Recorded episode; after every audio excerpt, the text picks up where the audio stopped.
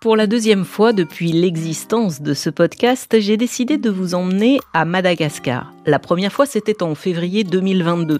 La Grande Île, comme on la surnomme, venait de subir le passage du cyclone Batsirai. J'avais retrouvé Sarah Teto, l'une des correspondantes de RFI à Antananarive, la capitale.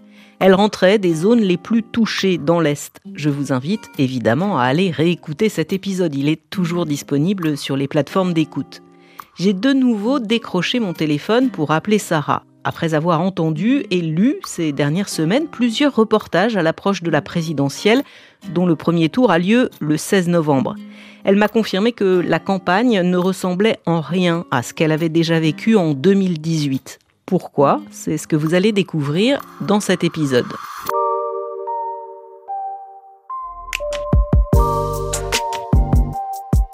Autant vous prévenir, vous risquez d'entendre plusieurs noms. Le président sortant, Ange Radzoeln, qui brigue un second mandat, est le seul à tenir des meetings depuis le premier jour de la campagne. On le surnomme TGV. C'est une référence à son parti qui s'appelle Tanoura Malagasy Vuna, ce qui veut dire jeune malgache déterminé. Deux autres candidats tentent aussi de convaincre les électeurs, Siteni Ranjana Sulunyaik et Sandrison Daniela Raderanirin. Dix concurrents sont eux regroupés dans un collectif. Ils estiment que la candidature de l'ex-chef de l'État est invalide, réclament une élection libre et équitable et appellent régulièrement les Malgaches à descendre dans la rue. Midi moins le 40, à Nantes, un quartier de la capitale. Une centaine de manifestants de l'opposition se regroupent dans la rue, sifflets et drapeaux malagasy à la main, quand très vite... Les forces de l'ordre tirent des grenades lacrymogènes pour disperser la foule. À peine sorti des nuages de fumée, le député de l'opposition, Fecharazaf Timian, exprime sa colère. Il vise directement la foule. Et aussi qu'il nous tire par derrière. Par derrière. Ce sont des lâches. Hein. Bon, on va insister, on va persister. Il faut qu'on pénètre euh, sur la place du 13 mai. Parmi les manifestants, Eddie, 19 ans. Cet étudiant a traversé toute la ville à pied aujourd'hui pour venir battre le pavé.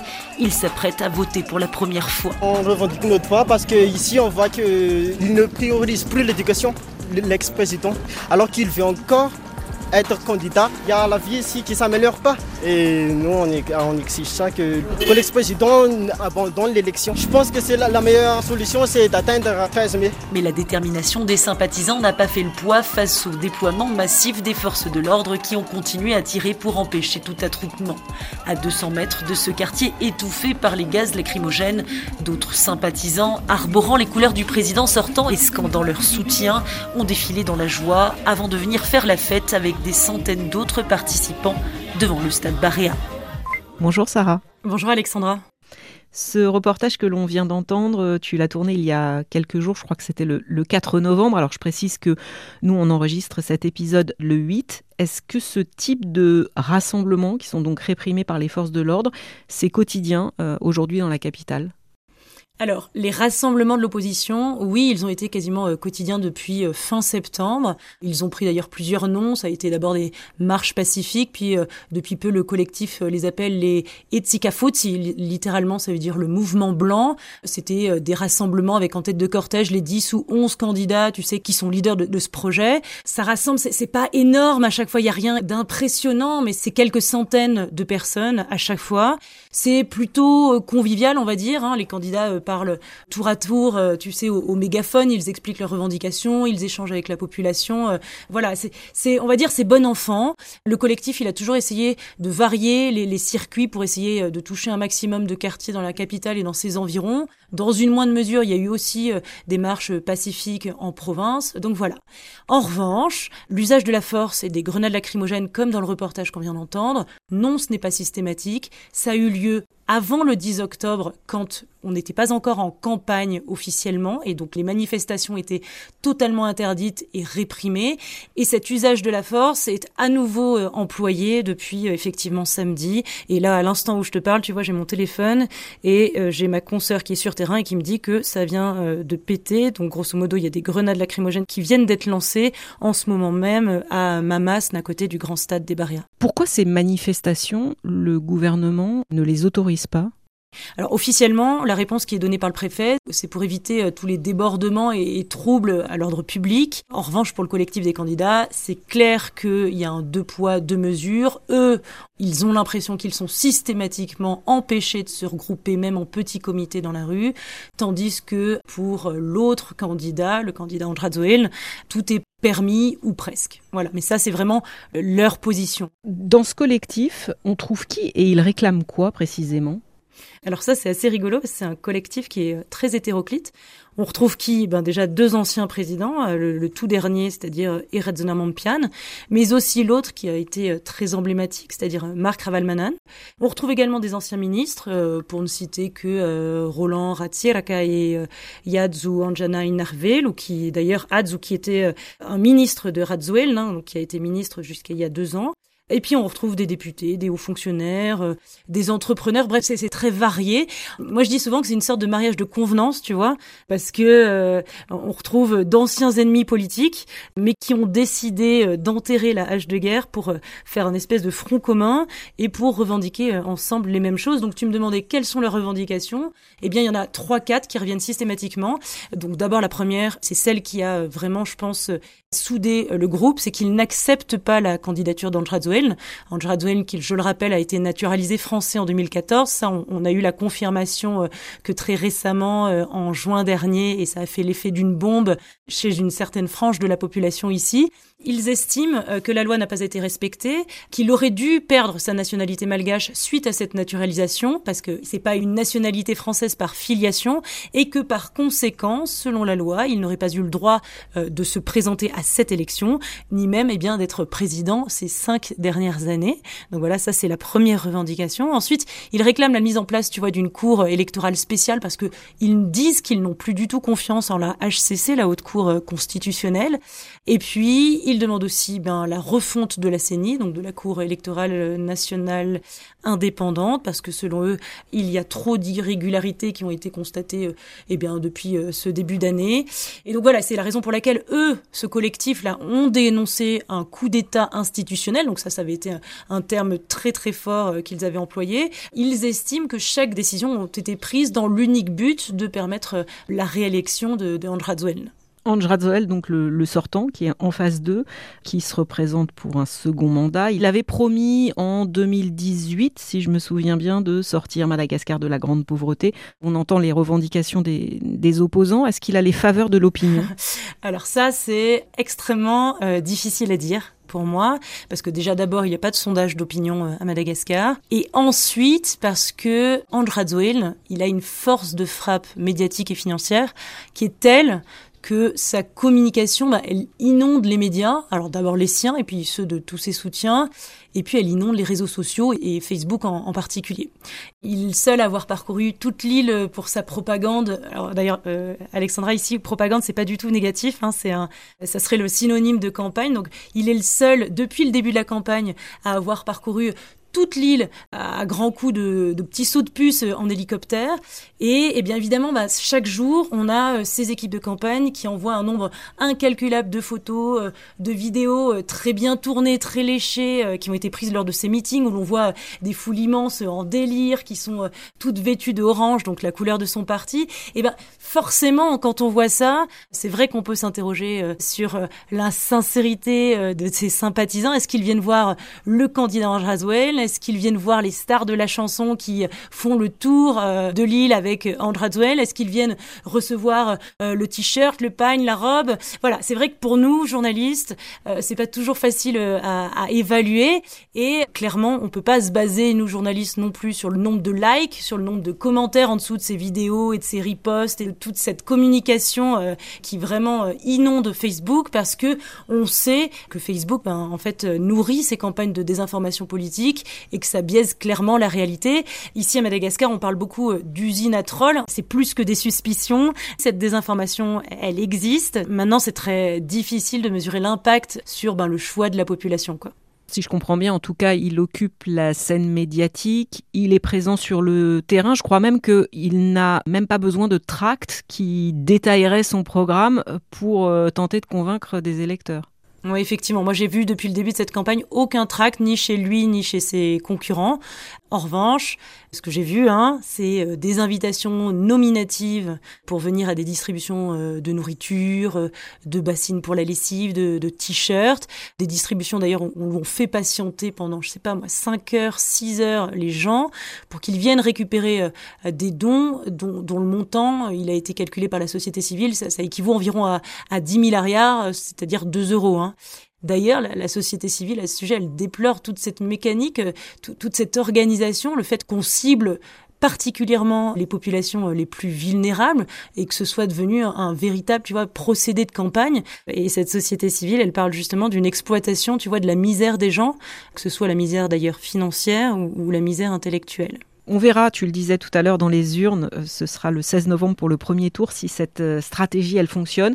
En tout cas, ce qui est sûr, c'est qu'il y avait des promesses lors du précédent scrutin, des promesses liées notamment aux infrastructures, à l'électricité, à l'alimentation, et puis à l'eau. En écoutant l'un de tes reportages, j'ai bien compris hein, que c'était un véritable problème sur l'île. À cette période de l'année, il est extrêmement difficile de s'approvisionner en eau, même dans la capitale. Incertitude permanente quant à l'accès à l'eau, manque de sommeil, sensation que tout va de mal en pis, un cocktail idéal pour que chaque soir, des disputes éclatent entre habitants. Mais c'est même pas rempli à rabord et là tu arrêtes de remplir? Si, c'est rempli. Je ne rentre pas dans ce jeu parce que moi j'observe. Tu crois que je ne te vois pas? Alors, quand on questionne Jacqueline sur l'élection imminente, la réponse est cinglante. Je n'ai pas le temps de penser à autre chose. La propagande, les manifestations, tout ça, c'est pas ma priorité. Parce que je suis déjà tellement fatiguée de me battre au quotidien pour ma survie. Ouais, tu sais, Alex, là, on l'entend pas dans le début du reportage, hein, mais en fait, là, il est 3h30 du matin. Euh, Jacqueline, donc, qui est vendeuse de poissons euh, séchés le jour sur le marché, ça fait déjà depuis 20 heures qu'elle est à la borne fontaine pour remplir 9 bidons d'eau. Et donc, elle passe entre 6, 7 à 8 heures par nuit à faire la queue avec les autres habitants de son quartier pour simplement remplir des bidons. Donc, en fait, cette situation, elle est invivable, mais pour une immense partie de la population à Athena. Et oui, nous, correspondants, nous, euh, moyennes ou classe supérieure, on se rend compte des problèmes d'eau parce que personne n'a de l'eau facilement dans la capitale. Moi y compris, hein, on fait extrêmement attention, on, on rationne à tout bout de champ. Mais de voir ces gens qui passent leur nuit à gérer ça, alors soit ils sont payés pour le faire, mais là, en l'occurrence Jacqueline, elle le fait pour elle. Mais en fait, ça fait deux ans qu'elle dort plus cette dame. Et donc oui, c'est des conditions qui deviennent invivables pour la population. Et on entend évidemment le, décalage entre euh, des discours de, campagne classiques, de promesses, de mieux, et puis ce que vivent au quotidien euh, euh, les Malgaches. C'est compliqué quand on est journaliste de raconter ces deux réalités. Ouais, c'est difficile, clairement, parce qu'il y a ce que je vois, et puis il y a ce que les gens me disent aussi. Et là encore, je, moi je me questionne en, permanence. Est-ce que, est-ce que la personne euh, qui me raconte, est-ce que son témoignage il est authentique? Est-ce qu'elle est sincère? Est-ce que, est-ce que c'est vrai? Ou est-ce qu'on lui a demandé euh, de raconter autour d'elle, euh, je sais pas, en échange d'argent, d'un repas, d'un service, que oui, elle, s'en sort? voilà. Donc qu'est-ce qui est le vrai du faux? C'est hyper compliqué en plus dans notre métier où on se doit d'être impartial. et puis à tout ça, il y a une donnée qui s'ajoute clairement c'est la peur des gens, la peur de parler, comme si euh, ils étaient en permanence écoutés, qu'ils allaient être euh, dénoncés pour leurs propos. Tu vois, on sent l'angoisse des habitants à, parler, à se confier. Très souvent en malgache, autour d'eux, il y a des gens qui disent tais-toi, euh, tu ne devrais pas dire ça, mais qu'est-ce que tu fais Donc voilà. Et ça, clairement, en huit ans à Madagascar, jamais j'ai senti une tension et une crainte aussi prégnante de la part des gens que j'interviewe euh, de me parler en fait. Et, ça, c'est vrai même chez un citoyen totalement inconnu. Tu vois, euh, je parlais la, semaine dernière à un réparateur de briquets, à un vendeur de cacahuètes. C'est des gens qui vont me parler en malgache. Leur voix, il va y avoir euh, un doublage fait sur leur voix. Ce sont des gens qui sont tétanisés à l'idée de me raconter même leur quotidien. Alors moi systématiquement maintenant, euh, pour éviter de mettre qui que ce soit en danger, puis pour les rassurer surtout, hein, je ne mets plus les noms de famille, je ne demande plus leur nom de famille.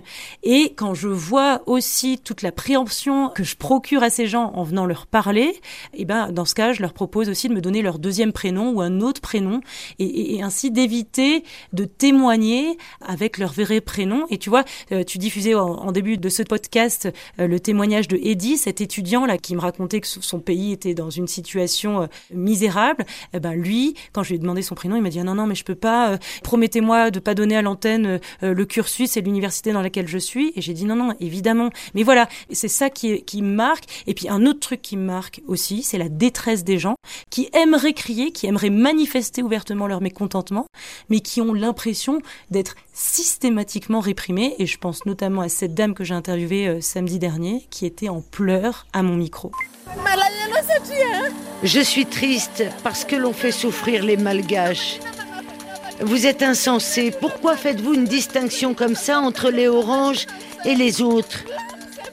Pourquoi les gens qui réclament leurs droits se font torturer comme ça? On le fait calmement, pas de façon brutale. Sarah, cette ambiance de répression euh, avec des gens qui sont euh, arrêtés, c'est vraiment différent par rapport à la présidentielle de 2018 que tu avais couvert euh, également. Je sais que quand on s'est parlé avant cet enregistrement, tu m'as dit jamais j'ai vu un tel climat. Oui, clairement. Cette répression, déjà, comme tu le dis, avec euh, des gens qui sont interpellés aux manifestations, qui sont placés sous mandat de dépôt en prison, euh, dont, le procès euh, a lieu cinq jours après leur arrestation dans un pays où il y a une lenteur administrative et une lenteur judiciaire où il faut attendre quatre, cinq ans avant qu'il y ait un procès. Oui, ça, c'est évidemment, c'est extrêmement marquant.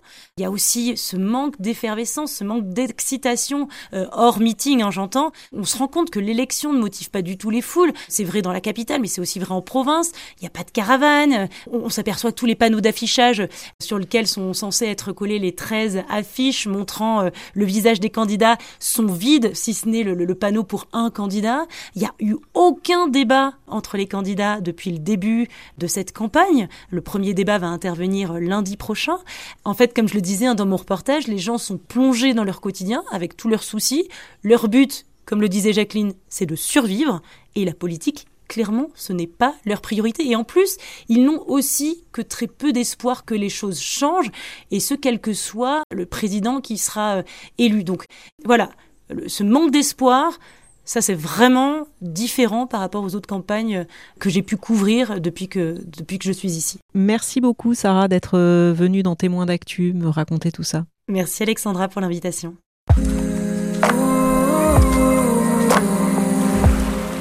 Tous les reportages de Sarah et des correspondants qui travaillent à Madagascar sont à retrouver sur le site de RFI. J'ai également mis des liens dans la page dédiée du podcast de Témoins d'actu. À très vite.